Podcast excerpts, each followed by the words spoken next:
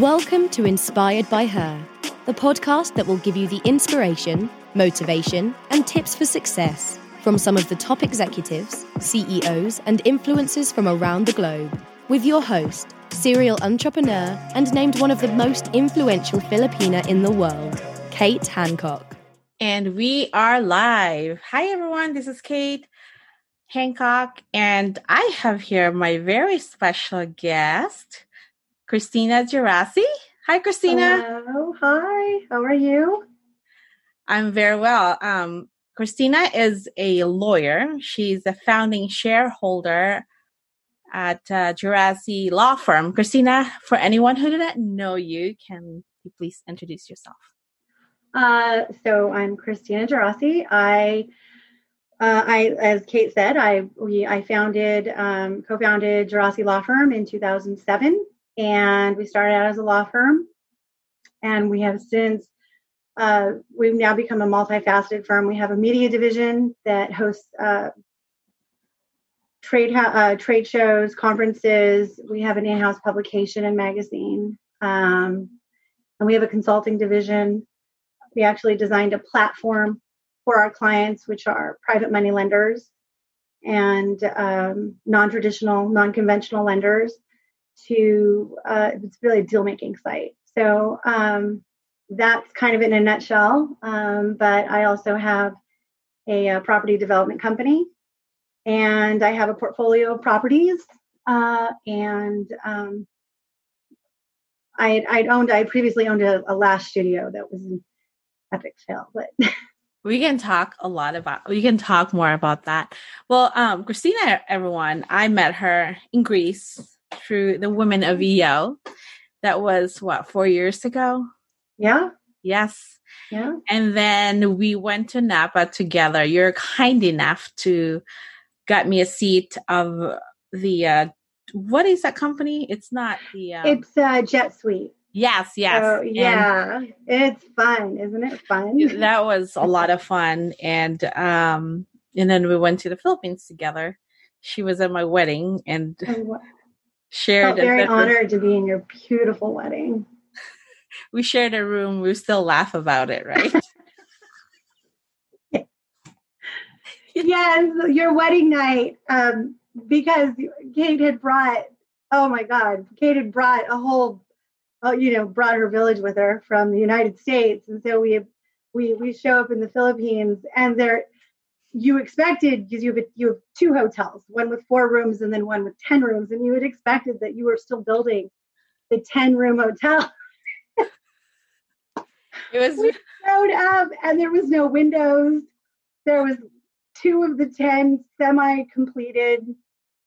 Oh, it was so funny. So uh, we had to get extra hotel rooms on the island, and some of us ended up sharing a room. I think on your wedding night, I refused to sleep in your room, and I shared a room with um, another girlfriend of ours and her brother. And I think the room was probably the about a hundred square feet. Yes. Yeah, so hey, we made it work, but at the same awesome. time, we had so much fun. But I was, I still remember my my face of like how shocked I am where, when the rooms are not done, and we're like, oh my God, where am I going to put everyone? Did you ever see that that movie? Um, it was oh, it's it's uh, it's it's not coming to mind, but it was uh.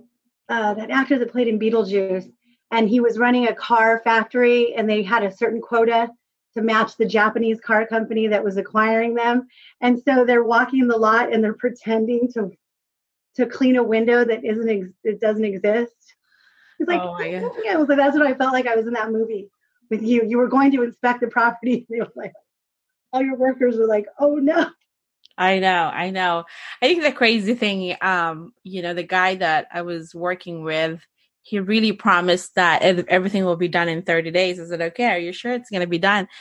Up to this day, he said it's going to be done. But you know what? That's part of a great story. We had a blast, and it's definitely something that I learned so much from, from that experience.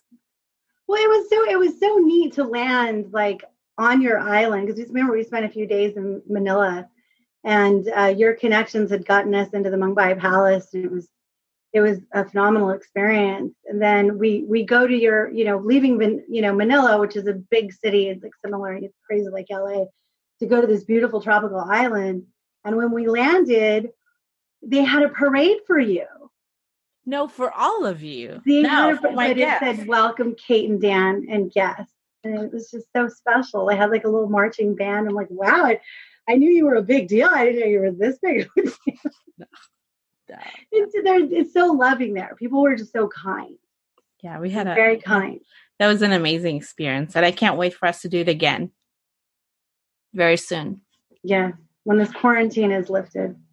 All right, Christina. Um, I have to ask you, where did you grow up? Did you grow up in L A? Tell me. So I was born in Whittier, um, and predominantly born and raised in uh, Whittier and Pico Rivera. I, um, my parents, my parents briefly bought a house when uh, they were married. They bought, they bought a house in San Gabriel, and then they bought a house. They had a house built out in Ontario when there was really nothing there. Uh, and I only think we lived there a couple of years before they got divorced. When they got divorced, we moved, me and my mom moved back to Pico Rivera, and we lived in, um, my, my grandmother had four little houses, and we lived in one of those houses. Um, there were three one bedrooms and one two bedroom, and I, we started out in the two bedroom, and then there would sometimes be a confrontation between my mom and my grandma. We'd move out, and then we'd move back in, and so it was uh, it was always in that area. Yeah. Okay.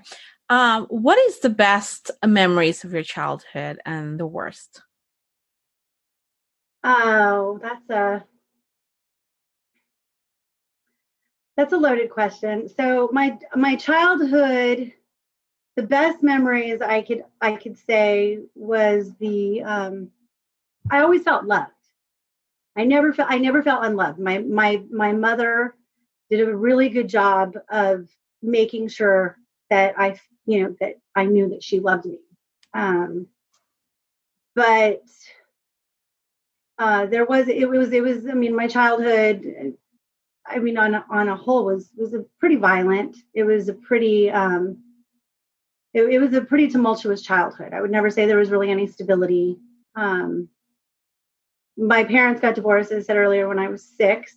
There was a lot of domestic abuse, and I remember seeing that. Um, and my my parents split up. My mom moved me and my sister, my younger sister Olivia, to um, Pico Rivera. And I would, you know, it was a, it was, it wasn't exactly, it was a rough town. It was, a, it was a, it was a, it's a rough city. People, you know, they minded their own business, and you, um, you, you just, that was just what I knew, you know, it was a. Yeah. Okay. Um, so do you, um, do you always wanted to be a lawyer growing up? Is that something that you really... Well, my mother always wanted to be a lawyer, and her uncle was an attorney, and her cousin was an attorney, and she actually um, was a paralegal, and uh, she always, you know, would pound into my head that an education is something that nobody could ever take away from you. Mm. And what I love to do, I always, I love to sing. I love to sing. Um, in fact, I sang at your wedding. Yeah, yeah, yeah. You have a wonderful and, voice. Um, But I knew that I, I I didn't want to live the way that I grew up. I didn't want to be stuck, you know, wondering, you know, when the electrical was going to be shut off. Or when I grew up, most, you know, there were times where we had no hot water, and we would steal electricity from the neighbors, or, you know, many times we didn't even have food. And so it was uh, something that I knew I didn't want, you know, once I grew up. I knew that wasn't the life that I wanted to lead. And my mother always told me an education was the way out. And I knew that was my ticket out. So I always went to school. I always had a profound love for reading. Um, unfortunately, I got really sick when I was a child. And um, I was in and out of the hospital months at a time. They had removed my mastoid and a, a bunch of inner ear bones. And when I came home and I was recovering, I think I was around eight years old, eight or nine years old, my mom threw this big, thick book at me. It was like a thousand pages long. And she said, you're not going to sit in front of the T V and recover. You're going to do something. You're going to read. And so um, I remember she gave me this book from the supermarket she had picked up. And I, that was when my love for reading really began. And I I read everything. I still really, really enjoy like uh, fiction. Mm-hmm. Ken Follett's one of my favorite writers. Um, and it just it kind of transported me to another world that I can completely invent, invent inside my head. Because my reality was pretty dismal, you know, being sick and um, not being in the most stable environments. Yeah. So bring me, um, I think you share that you were, what school, you were, what school, university of which one did you want to? So I ended up, believe it or not, I ended up dropping out of high school um, and what going happened? to junior college and getting my A A degree. And then I transferred to Cal Poly Pomona. Mm-hmm. And really once I transferred to Cal Poly is when things really started shooting up. You know, I, uh, I, um, I got my degree in political science. I was a double major. It was, it was music and political science. And I came to the point where I had to choose one or the other because, um, I couldn't afford to stay in school and, you know, pursue a double major if it wasn't going to, in my mind, it wasn't going to provide any real results. And so I knew I wanted to go to law school. And, um, I, I ended up applying and getting a scholarship to Chapman Law School, which is why I ended up going there. Wow. I know you're a trial lawyer. Can you tell me your very first case? I know you're feisty. I, I've seen your work. and uh, tell me about the first case that you remember or the very first one. Oh, my first trial? Oh, amazing. Um, it was uh, the Carol Wallace versus... Uh, Uh, it was a, it was a Carol Wallace case, um, and a essentially a broker had um, swindled title from an elderly woman and uh, tried to foreclose and kick her out and stealing. At that time, this is two thousand, two thousand eight, two thousand, two thousand eight, two thousand nine, I want to say two thousand nine. And um, it was a jury trial. It went three weeks. It was, um, it was very exciting. Um, we had a, we, we, we, uh, I, I was, I had a, a four month, five month old child. So I was, it was over in Santa Ana at the Santa Ana courthouse. Judge Wilkinson was my judge.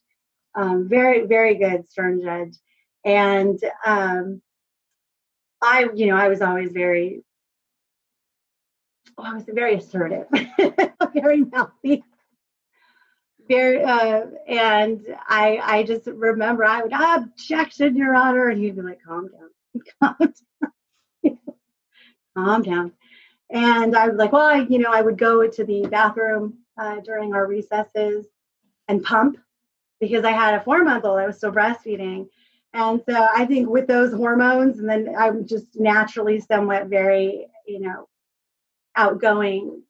It was definitely, a, it was, it was definitely a roller coaster. It was, it was a lot of fun. Um, my closing argument ended up being an hour long, and the uh, they deliberated. We came in and we won, and I was just ecstatic.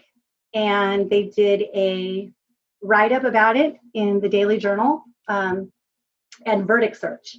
That was my first trial. That was that was a, that was a pretty big deal in my field to be recognized, you know, for for winning a trial. And then it happened to have been my first. And um, so yeah, that was my first. Wow.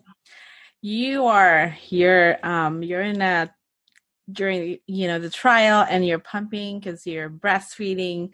That's just a um, superwoman right there. And plus you won. You know, I, did, I never thought of it that way. It just never crossed my mind not to do it. You know, people people always uh, ask me, wow, you know, you you you had you had it so rough as a child. And once my, my cousin, my cousin Carl Coles was like, you know, you really made, I'm so proud of you. You really, you did so much for yourself and you really, you never let anything stand in your way. And my thought was, I never, there was never any idea in my head, I shouldn't be that way. Mm-hmm. You know? So tell me, what what is the motivation behind that? You know, I knew you were going to ask that question. And I would say, you know, because I'm, I'm very, I'm very into, I know you're very into, um, you know, find your why, recognizing and defining your why. Um, it's a, the concept that, that starts from that uh, Simon Sinek wrote that book, um, Start With Why, and it's, it's great. And we see it in a lot of, um, a lot of, a lot of our um, tools that we use, you and I, as um, personal development. And they, you know, they, they say to clearly define, you know, what your contribution is to, to the world, you know, why you do what you do. And I, you know, I would say there were different phases throughout my life. You know, I guess um, I, in the beginning, I knew that I could always see ten steps ahead, ahead of everything. I could just, I just always had this, this vision of how things could easily work out. And so around me, I would see people continually doing things that hurt themselves. And, um, you know, friends that my mother had, I would just see them in these really bad relationships with men, repeating the cycle. Um, we had, we had a neighbor, and this uh, girl was nineteen, and at nineteen, she had three children. And I mean, she was married, and, and, but it was just, she'd never graduated high school. I don't even think she can read or write. And I would just see these, you know, these, these, people around me growing up just making the same bad decisions. And for me, I could always see, well, if you didn't do this and you did that, then things would work out for you. At a very young age, I just figured things out quickly. Mm. And so it was just a no-brainer. I'm like, well, I don't want to live like this. This isn't, I don't want to live on welfare. I don't want to have to use food stamps. I don't want to worry about, you know, if I need, if I'm going to be able to pay my bills. And so I, you know, I, I constantly just strived and moved forward, knowing that I could figure it out. Um, and it suited me, it suited me for a really long time. You know, I had a very, um, I, I had a mentality that it was, you know, it was them or it was me, and it certainly wasn't going to be me, you know, and that it suited me for a very, very long time, a very uh, aggressive behavior until it didn't suit me anymore. And I started looking for, you know, It, eventually I started looking for different ways to be happy. And so I think my why changed from, you know, survival to, you know, flourishing. But education has always been, learning and education has always been kind of what always kind of snapped me out of what I, you know, what was ever holding me back, mm-hmm. if that makes sense. Yeah. Yeah, totally. That's, that's amazing. Now, you guys started with two attorneys and Scale It. You guys, uh, you're in the pink, uh, Inc five thousand list. And you guys, tell me, what was the secret sauce and what was your role? Getting- oh my gosh. So we started out, um, it was just uh, me and my partner, and he had completely had it with his with his current firm. He was like, I'm quitting and I'm going somewhere else, or I'm starting my own firm. And I had always I had always owned businesses, even when I was in um, when I was an undergrad. I, my mom was, like I said, my mom was a paralegal, and so there was never any thought in my mind that I didn't want my own business, and I didn't want my own firm. I always wanted my own firm. Um, even back in undergrad, I would I would go to local attorneys and I would do bankruptcies and charge them two hundred dollars, and they would charge their client one thousand dollars. Mm. And that continued on even into law school. I, I was always finding kind of like the side hustle. My mom had her own paralegal business, and I would, you know, try and figure out new products or services that she could offer to make more money, to just bring in more revenue, because, you know, there was, we're always hustling to find, you know, to, to bring in more cash flow, because there was, you know, there just wasn't a lot of it. And, um, I always knew that I wanted my own firm. So when he was completely done with his current firm, he's like, I'm gonna, I'm like, well, you know what? Um, you're going to do it. Let's do it now. Um, because right now we're both bringing in a great income. And I was, I was at a larger firm at the time. I was at a firm that had about a hundred lawyers, mm-hmm. and I was getting real used to the uh, monthly income that that firm brought in. And I, you know, that job brought in. and, you know, the perks, you know, every year they'd fly us all out to a certain location and put us up at a hotel for a weekend, and we had this great big party. And I mean, there was, you know, there was definitely really, you know, the lunches and the, the, there's a lot of nice benefits to working for a big firm like that. And I had, you know, we were over at the skyscrapers off of Main and Irvine. I had this beautiful office with a big building, a big, big window, and, and a lot of support staff. And um, it, you start to get used to this kind of stuff. Mm. And when he said I couldn't, I, you know, I couldn't do this anymore. I want to start my own, you know, we're going to start our own firm. Or I'm, and I go, well, I'm going to get used to the money. So before I do, let's, you know, let's start our own firm. And so he, he ended up resigning. We got our first office. I may, I still continued to work um, for a few more months. Uh, he got a hundred, we had one hundred seventy-six, one hundred sixty-seven square foot office. Mm. Where is and that at? It, it was over uh, for the Wells Fargo Tower off of Main and Irvine. Tiny mm-hmm. little, tiny little office. And um, I remember he brought this, this, this uh, litigation case in. It was, I think it was, it was in the work golf course. And uh, any litigation that came in, I did, because he did securities. So he did transactional law. He didn't do litigation. And so whenever we got this little litigation case in, I would go to my office and I would turn off my computer for the firm, lock the door, pray to God that nobody was going to catch me working on my own cases, on my own firm. I was like, oh my God, they catch me. They're going to fire me. And, you know, um, until... We did that. I did that for a few, about six months. And then I uh, was able, we had enough clients and I had enough um, uh, workload to be able to quit and go on full time into the firm. Mm-hmm. So then it, it was, it was great. We, um, we started bringing in more cases, and um, it was two offices. We had one employee, um, and I shared an office with her, and my partner shared an office with our server, like literally a server with our files. And our, it was a server rack that housed our email, our, our hard drive. It was sitting in an office with him, and I shared an office with her. And I remember staining the desks, you know, because we bought, we bought desks secondhand, and I stained them, and um, just started growing from there. And as momentum picked up, brought in more cases.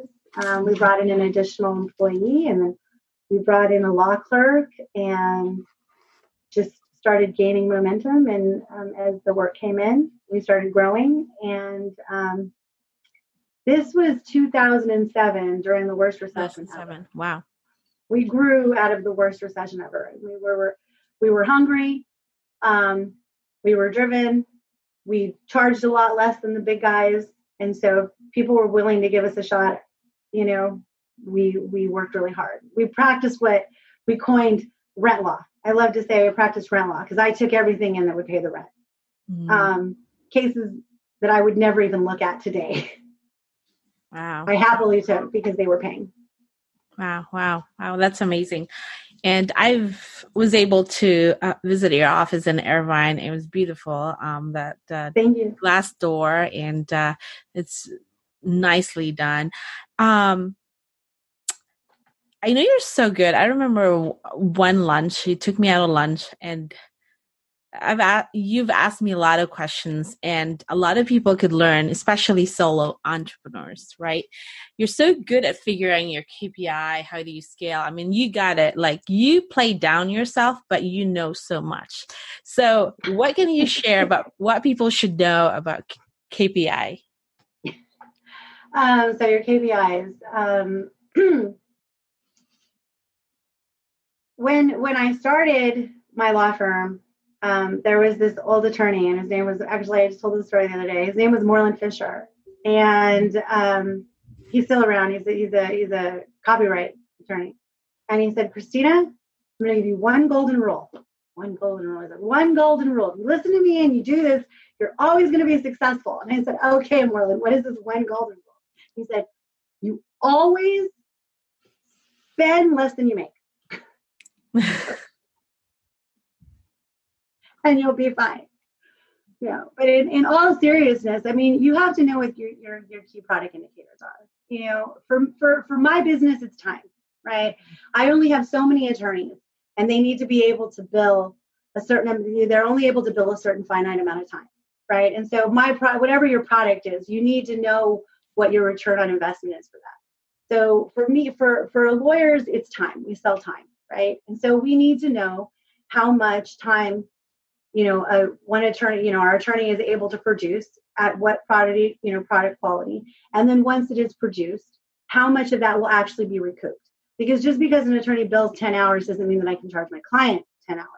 And just because I charge my client, say, five of the ten, doesn't mean that they're going to pay for five of the ten, because maybe they feel that they only really need to pay for two point five, that, that the attorney should have been able to do it in less time, right? So to know your, to know your, your, your, your, you know, what the key is, to really drill down on what your product is, what it costs to produce it, and how much you make off of that. And if you have those numbers down, then you you you know how much you can you can then use them as projections. I think what you were talking when we were talking, we were that was when we both were you were in the spa business. Yes. And I had never be in the spa business. I started that lash company. It was uh, a very you know, painful three-year process. I loved it, right? But I knew, okay, how much it cost me for Lashville, how much, you know, it was for overhead, how much, you know, I was expected mm-hmm. to make off of it, and how many there we had a membership um, uh, model. So it was, you know, depending on how many, you know, I knew that I had two hundred twenty-six members. I knew that I would have that monthly income that would, you know, was a reoccurring income, and then how much on products that we, you know, could you know, realistically expect to make, which were three thousand four hundred dollars a month. I knew these, and I always knew that there was a deficit. And that's why it, it was a painful learning process. Mm-hmm. That's why when you, when I talked to you, you were like, yeah, I'm doing great. I'm like, oh, where do you make your money? Yeah. Is it product? Is it facials? Is it, you know, is it, is it, is it treatments? Is it massage? And it was, uh, it was a really great conversation with you. By the end of it, you were like, oh yeah. Like, well, if that's where you're making your money, then that's where you should focus on. Yes. Yeah. So um, can you share to our listener about what your experience as far as, you know, buying a franchise or getting into a franchise? You don't want to hear that. Don't do it. If you have a vision and you have a concept, um, you know, I... Here's the thing. I, you know, I have, I have a, a friend probably listening, Wesley Kim. He is a great franchisor. I think he's a pharmacist by trade. I call, I think I call him a drug dealer. He, he sells legal drugs, but he, you know, he loves fran- franchise concepts. He loves the business in a box concept. If he can make a great return on investment, I know he really likes. Um, he really likes like the Pilates concepts, because then you just mm-hmm. pay one employee and you can service thirty women or thirty people at once. And um, so you're going to have a, you know, a higher rate of return. This episode of Inspired by Her is brought to you by Wagner Spray Tech. For a while now, we have been wanting to paint our R V. Luckily, we came across this Wagner paint sprayer called the Flexio four thousand. We had a blast painting the outside of the R V because it was ten times faster than using a brush, which is good, especially in the hot sun. Dan is pretty messy and normally gets paint everywhere. But with the Wagner Flexio four thousand, he was able to make it look professionally done since it sprays directly from the can. Also, cleanup was super simple and only took five minutes. Visit the link in the show notes today and check it out, the Wagner Spray Tech Flexio four thousand. And you don't have a lot of, you know, you don't have like the office equipment or the continual security equipment or, you know, the insurance that would, that would traditionally go along with a lot of franchises. So he's been really good at honing in on certain concepts. I think he also owns like a, a creamery. What is it? The um, Cold Stone. The ice cream. Okay. Yeah. And I think he's pretty against those. Um, but he's, he's really good at that. I am not really great at taking somebody else's concept and implementing it. because I'm always looking at ways to make it better or bigger or different or shiny. And I'm, I'm just not a really good student. Like I'm not, I, I'm kind of, I, I, I was punk rock. I was the lead singer of a punk rock band. I'm, I really have kind of an issue with authority. That's why I went to law school. I'm not, I, I don't like fitting in a box. In a box I'm yeah. not a box type of person. And so I would even find myself fighting against a lot of, a lot of the ideas. And mm-hmm. it just not, it, it's not a fit for whom I am. Right, I yeah. person. Yeah. I can see that. So what would you, yeah. Okay. So, but then there's some other um, entrepreneur that are super successful right. with getting other franchise. Like we've, we have a lot of friends. We and, do. Yeah. So that's a good learning experience. I learned so much from that experience, and I was able to visit your lash studio. It was so beautiful. Mm-hmm. Yes. Yeah, so beautiful. Okay, so I, I want still have the sign and the chandelier in my in my garage. I know you're trying to get it. I think I'm gonna ha- I'm gonna hang it in my in my nine year old's room. Have big lash, yes, and those are expensive. Those are like fifteen grand. No, I don't think we paid that much. I, I think I paid mine about that amount. Oh my god! Mm-hmm. I know it's very expensive. Yeah. They were. Anyway, um, so.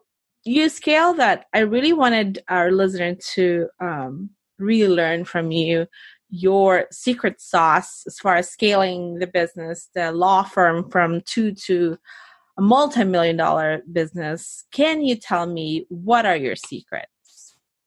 The, the, I mean, it's really not a secret. It's really the people. Um, when when we first started, we started, you know, we we we had some really strong growing pains. We had an influx of work and we had no idea how to grow. And it was really painful because then you're doing crap work and you're working twice as hard, not twice as smart.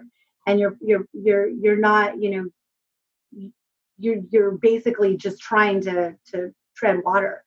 But we hired in um, a, a guy by the name of Mark Kohler, and he runs Lead with Purpose. And there's very similar models out there. I know Vern Harnish has one. Scaling Up is one of the better, uh, best ones. Traction's one of a really good one. Um, and there, uh, there's maps, I think. Um, mm-hmm. And there, there's, but it's essentially a framework to align and organize your business. And the the, the secret sauce really was um, organizing a management team, right? Defining who you were. Um, as I said, you know, we practiced rent law, and we we weren't that bad. Five, you know.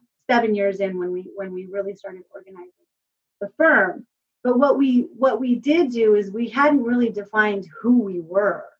And we we hired in somebody to come in and, and help us. And he had basically said, well, you know, you're you're you're gonna be, I hate to say this, you're gonna be Walmart or you're gonna be Nordstrom's. You need to figure out who your core clientele are.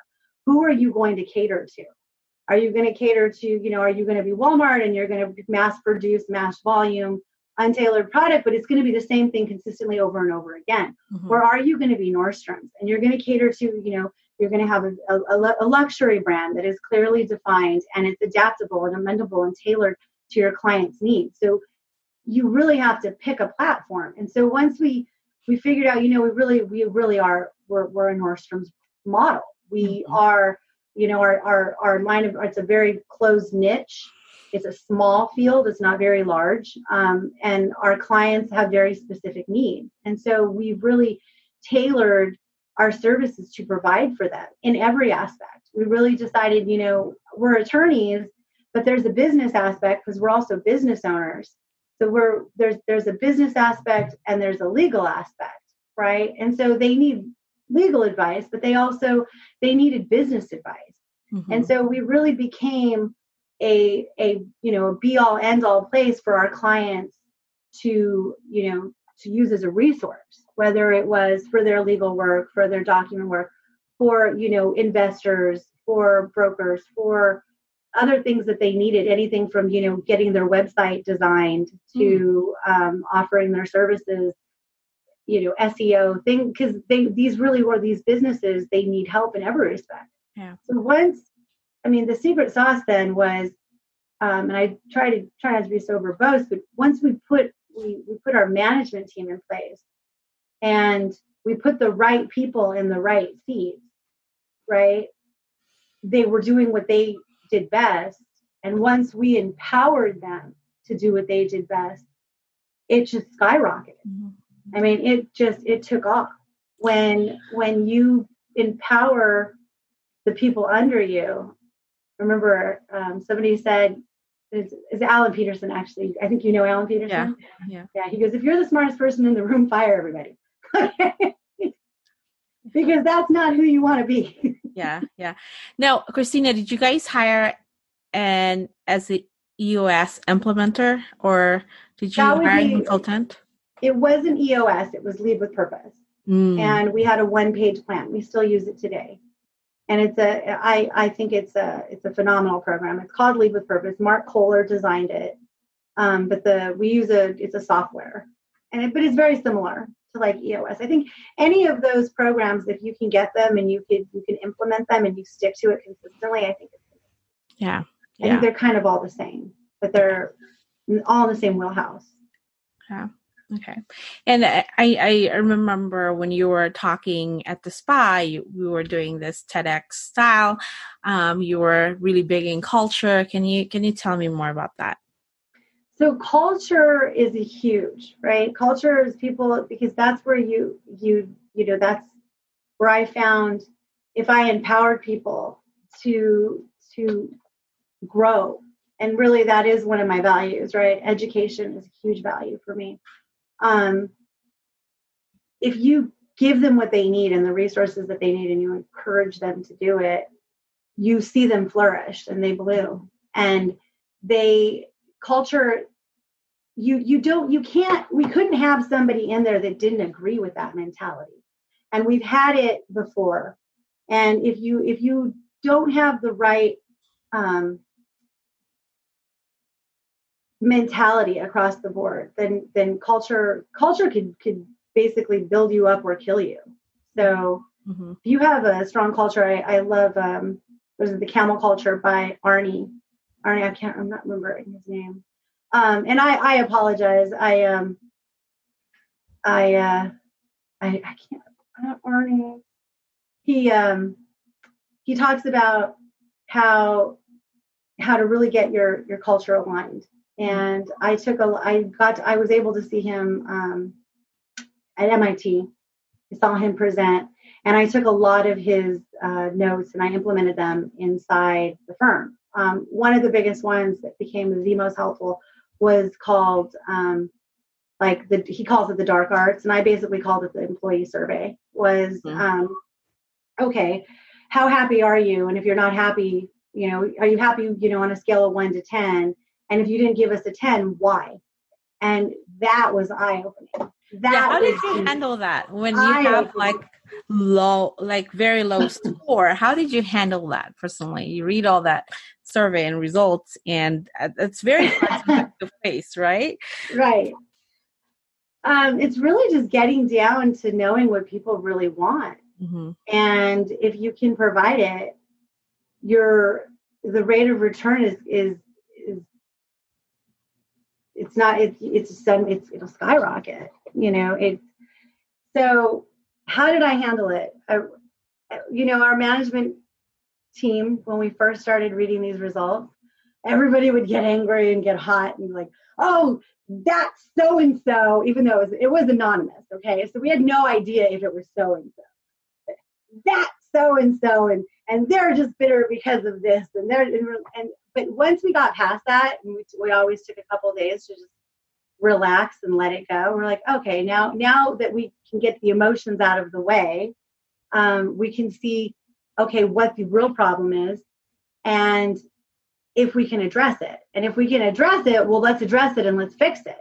Mm-hmm. And um, some some stuff we were just, you know, wow, we were just really naive. We had no idea this was even an issue, right? And it was very easily fixed. Yeah. Um, other stuff took a long, it was a long process to fix. Compensation structures are always difficult. They're always difficult. I think they're difficult anywhere, right? Because yeah. people are always going to feel that they're, they deserve more. And um, so. Yeah, that's, that's a lot to take in. And um, I know I get sometimes to get in trouble for opening my mouth. Remember that? I won't mention it, but. No, I, I love it because you are, you're actually very good about your culture. The, the, the ladies are. No, I mean, I love, no, I, I, what I'm saying is, no, I love, I love my team. Actually, yesterday we were handling food to our staff and one of my staff said like, oh my God, I feel like we're really not disturbing getting this. Like, no, I, this is for you guys. You guys took care of the company while we were open. It's our time to take care of you. We'll make sure none of you guys are hungry, but. Um, you know, that, that when I saw you do it, I saw you, I saw you post a couple weeks ago that you were providing rice and, you know, beans and flour so that your employees could eat during this time. And some of them are even living in your hotel. Is that right? Yes. Yeah. With their family. Yes. And I, I mean, I just want to say that is just a true leader right there. It's a very kind person and it just representative of such strong leadership. I, I'm, I'm very, very proud of you. You must be very proud of yourself. Oh no. I, I mean, like I, it's just the right thing to do. It's right. It's but not proud that you are doing the right thing during this time. Yeah. When I know things aren't easy for you. Yeah. No. Yeah. I know. I, and they all know. Like we're all struggling. All businesses are shut down. But I could do that. I would rather not have food in my table than them. All of them are hungry. You know. Like uh, you know. The, it's just the right thing to do. Well, and I think that's that's a very important thing you just said because that was always um, my mentality is that my employees eat first. Mm-hmm. They and they always have, and and they they get paid before I get paid. Period. So, and I've I've always believed that. I still yeah. do today because yeah. they're working for you. Yeah, absolutely. It's, you know, a failure of the business is it's, it's my responsibility. It's not theirs. Yeah. Absolutely. Well, um, Christina, I know you, you've done that to your nanny too. Um, I've heard you sharing that story and, um, you know, it, it just, it just, it just, it's not hard to make a decision. It's just the right thing to do. And we know when we do that, we get threefold of motivation because we really genuinely care about them. You, yeah. I mean, but You're you're such a special person, right? And you're right now. You've got two, you know, you've got a spa at two locations, and you have a hotel at two locations. A hotel and spa, two things that are shut down. Shut down. Shut down right now. You're not seeing any income, and but but I love it. I love the fact that this is during all of this. This is you started this podcast. And people are downloading it. And you're, the whole point is to spread hope and um, telling women's stories. And yeah. I mean, your story is phenomenal. You know, you didn't just pull the sheet up over your head and cry. You said, okay, I got to get out there. I got to feed my employees. I'm going to start a podcast, a podcast. What, what really like, why a podcast? Well, at first, you know, I was bored myself, right? I was, To be honest, I didn't think of it. I was just like, I was just going to do a podcast so I could entertain myself. So I won't get like really focused into what's, I mean, I'm not trying to stick my head in the sand of not really, you know, paying attention to what's happening. But I have to be productive in this time because I have so much time. And this really gets me into like, oh my God, I could do a lot of things. And majority of us, if you've noticed, women, no one really talks about. Everyone is so scared to share our story. Even me, like how many times I have to post something, but I have to delete it because I don't want anyone to read or know my story, right? Like we all do. Like we we would rather hide in the room. Like, no, we don't want to talk about it, right? So I was interviewing this two couple in the Philippines. They have eleven million views. And I asked them, like, how did you guys start? Did you guys plan it? So like, no, I didn't plan it. So like, my advice to you, if you want to do it, just do it. Don't even think about it. Like you learn as you go. I mean, I was terrible at the first. It was dark, but I don't really care much anymore. So I'll just do it. And I think it's, it's, if we can help each other and know what other person is doing, what makes them successful, and even inspiring a one person, that's only my goal. And not knowing, I get all these messages that they learn so much or they're inspired. So why not? That's why we, it's it's so important. to just share your contribution. Yeah. Right. Yeah. So what is your why?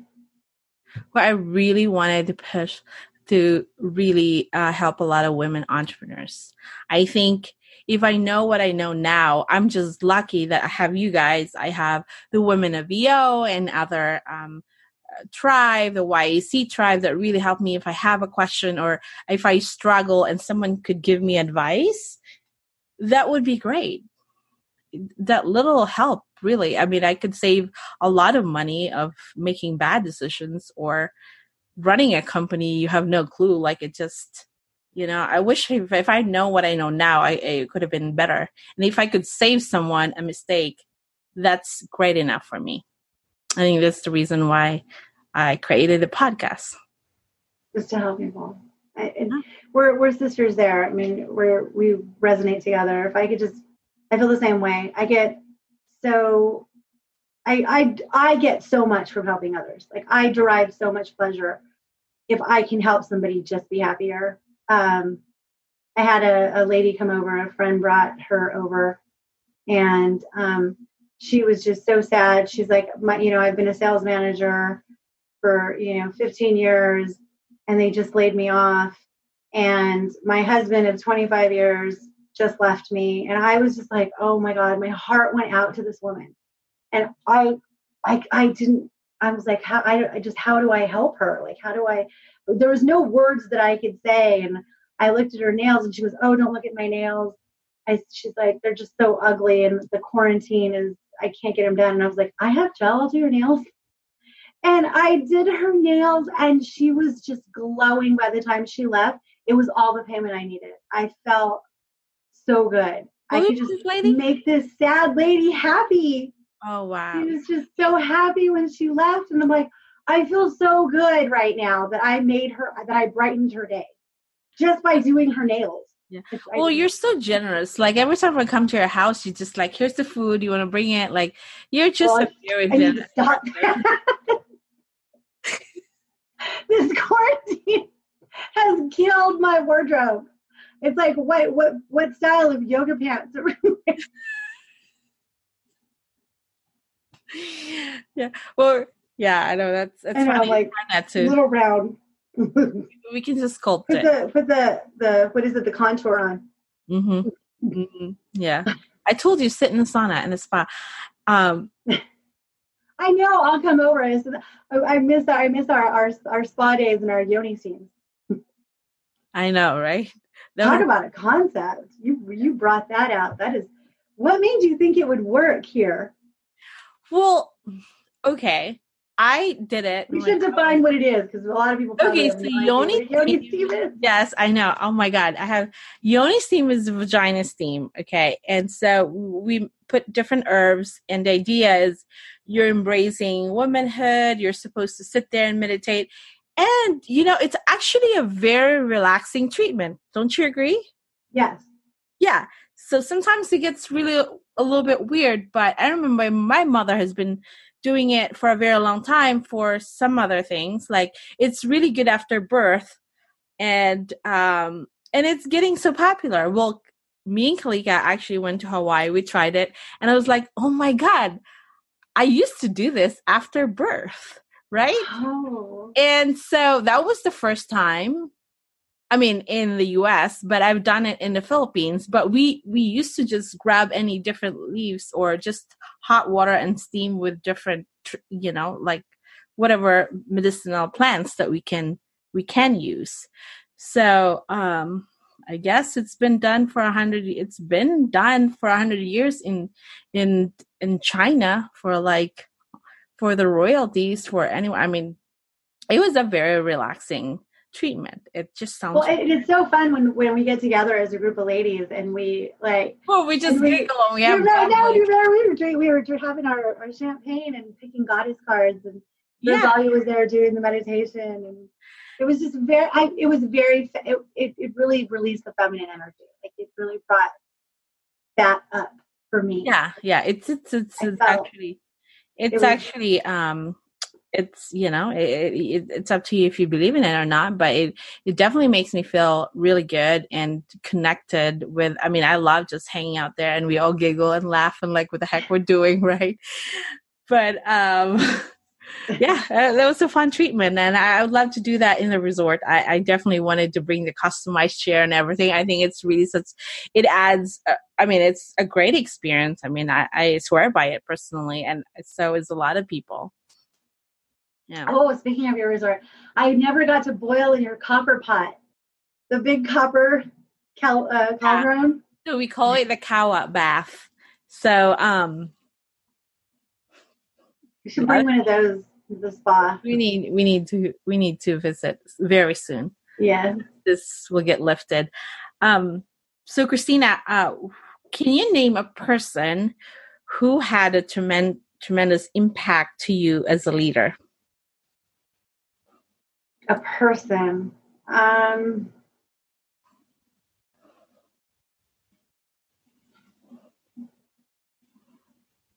you know, over the last few years, there's been just so many. Um, but I guess one of the um, one of uh, the very first attorneys that I worked for, um, she called me into her office. And um, I was, I was, I, I think I was, I was a law clerk, and then I ended up becoming a lawyer during that time. And she, she was critiquing a memo that I had written, and she said, "You know, you are, you're, you're so bright. You have so many ideas, and you, for some reason, you're just afraid of going for it." And nobody had ever told me I was afraid of anything ever in my life. And so she said, "You just need to go for it. You just need to do it. And and and once you do it, then you just you you'll be okay. You just do it again and again and again." And I think having, you know, a, a woman, especially a woman attorney, um, tell you, you know, just to take that first leap and just, you know, just go for it. Like my, I was strategizing a case and she's like, "This isn't what you want to do with it, but this is what you should do with it." There, you know, if, if this is the, the road you want to go, even though it contradicts, you know, my strategy, I, I don't agree with it. This is how you want to go. Then you should go. You need to believe in yourself. You need to just do it, because if you, you know, you can't second guess yourself. And so I guess that was, that was the one person that really taught me, you know, to just, you know, it starts with you, it starts with me. Mm-hmm. I have to believe in myself first. And, and, and, and go from there. Yeah. Because nobody else is going to believe in me if I don't believe in me first. So I would say as a leader, she was really it. Yeah. As, I mean, somebody that had the biggest impact on me. Yeah. That's amazing. Now tell me about a mistake that you made. Oh, which one? One. Um, a mistake that I made. Um, hmm, let's see. One of the biggest mistakes that I've made, um, that I can divulge, not get in trouble for. um, I'm trying to think of something that. Um,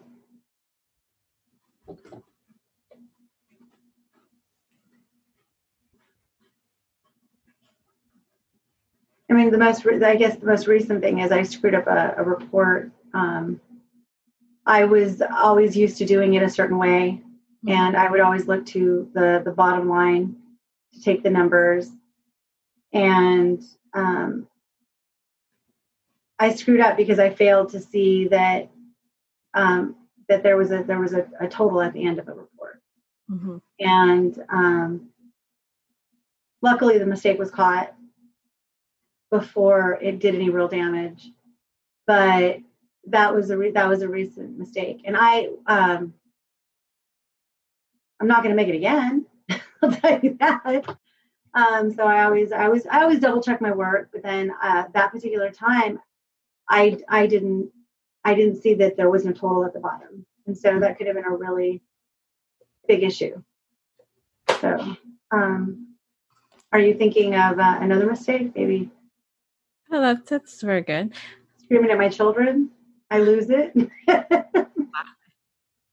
Okay. So for any, what would be your advice to any aspiring entrepreneur? Oh, um, aspiring entrepreneurs. You got to get that. Uh, for me, it's taking that, that, that negative little voice in your head uh-huh. and just ripping that shit out and throwing it away, you know, because that, those, those negative voices in your head, they don't serve you. Hmm. That's the one thing, you know, there, there, there is, um, you know, that little, you're not going to do it. You're not going to do it. You're not going to succeed. You're not, you can't do it. That voice, just throwing it out. Um, The other thing is, is to really stay. I mean, for me, what's super, super important is I meditate and I walk, and I, if, if I don't, I really go a little crazy. So for me, doing something that grounds me every day, um, for me, it's meditation and it's walking. It's self-care, just taking care of yourself. Because I do notice that, especially a lot of aspiring entrepreneurs, you're going to work. For me, I worked so hard that I just didn't take care of myself because I was so focused on the goal. So I think for a lot of aspiring entrepreneurs and entrepreneurs in general, is just really take the time out to care for yourself, because if you don't care for yourself, you can't care for anybody else. Mm-hmm. That's so true. Yeah.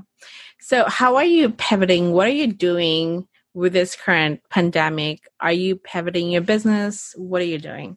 So right now we're in a fortunate position. You know, it's, it's, it's legal. Um, So the attorney, so we, we naturally assume that securities and transactional work will, securities work will probably definitely go down, but transactional work um, will pivot as far as instead of writing new loans and making new loans, clients will probably be looking at more forbearance agreements and loan modifications. Um, foreclosure work will probably go up.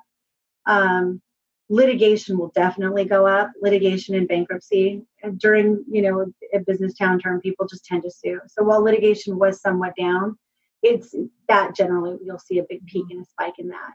And as people can't afford their mortgages, uh, they will be filing bankruptcy. So lenders will be need to, you know, will need to be protected to secure their their lien positions. And so there will be a lot of work.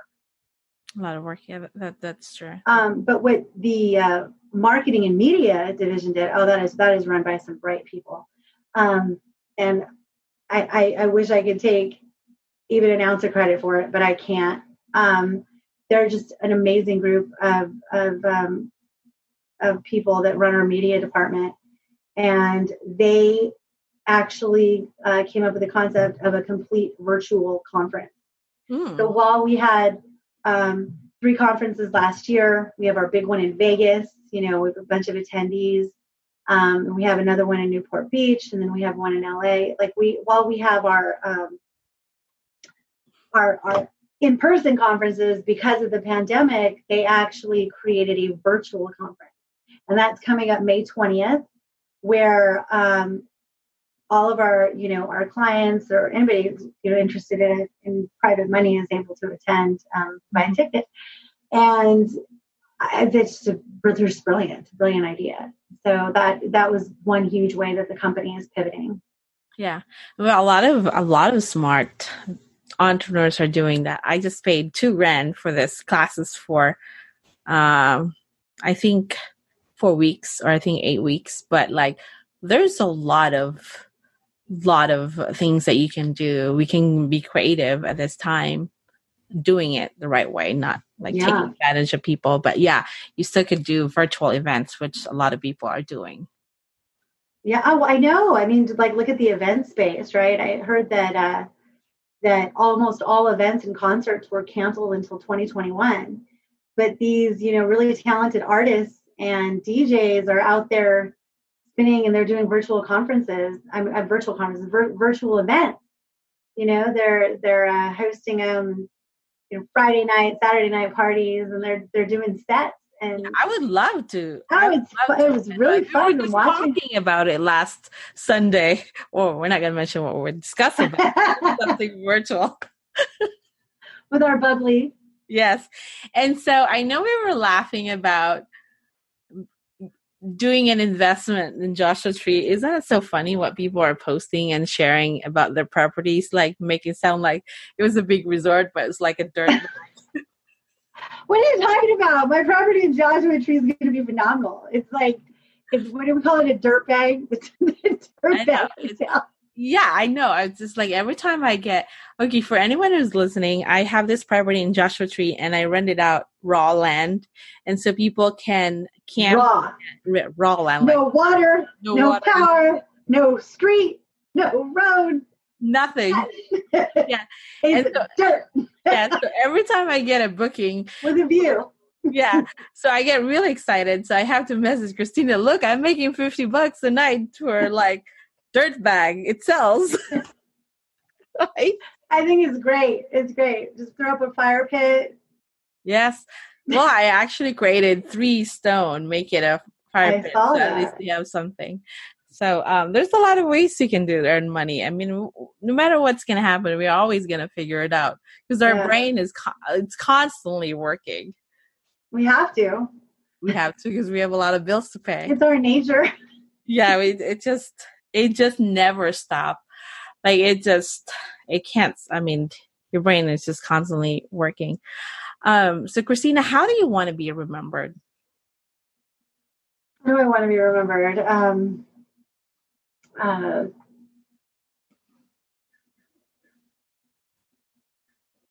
I guess I want people to say that um, she was a very loving person and that I did something that helped them be happier, mm. you know, that's something just to be happier. Even if you looked at the world just slightly differently so that, or looked at a situation slightly differently so that you, you know, could experience joy yeah. in some respect. Oh my God. I could talk to you forever. Um, I know. I was thinking, where was this supposed to be thirty minutes? Yeah. So Christina, where can they find you? What's your handle?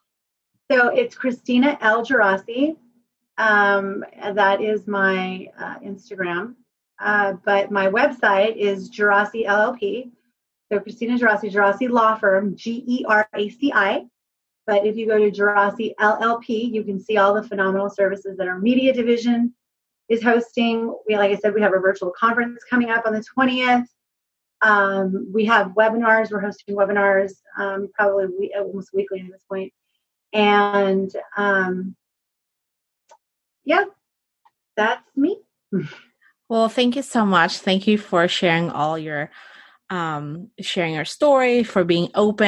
And we learned a lot from you, like your advice. I mean, you're You're you're so amazing. You do amazing things, even though you think you're not. But I think you're an amazing person, and you have you a lot. You are an amazing person. And so, uh, thank you so much, and have a good day. Thank you so much, Kate. I love. Bye, you. Bye, Christina. Bye. We hope you enjoyed the show. Don't forget to rate, review, and subscribe. And visit kate hancock dot com so you don't miss out on the next episode. Mother's Day is almost here, and you can get her the most beautiful time-tested gift around, a watch she can wear every day from Movement. Whether your mom is into classic dress watches, rare and refined ceramics, or tried-and-true bestsellers, Movement has something she'll love. And right now, everything at Movement is up to fifty percent off site-wide during their Mother's Day sale. A watch is a gift that celebrates all the time you spent with mom, and a Movement watch is even more than that. Movement uses industry-leading materials for their fresh modern watch designs, from technically complex ceramics to vintage-inspired style, all for an incredible value your wrist and wallet will both love. And with one-size-fits-all convenience and fast free shipping and returns, it's a stress-free shopping experience. Save big on the best Mother's Day gift ever with Movement. Get up to fifty percent off site-wide during their Mother's Day sale at M V M T dot com. Again, that's up to fifty percent off at M V M T dot com.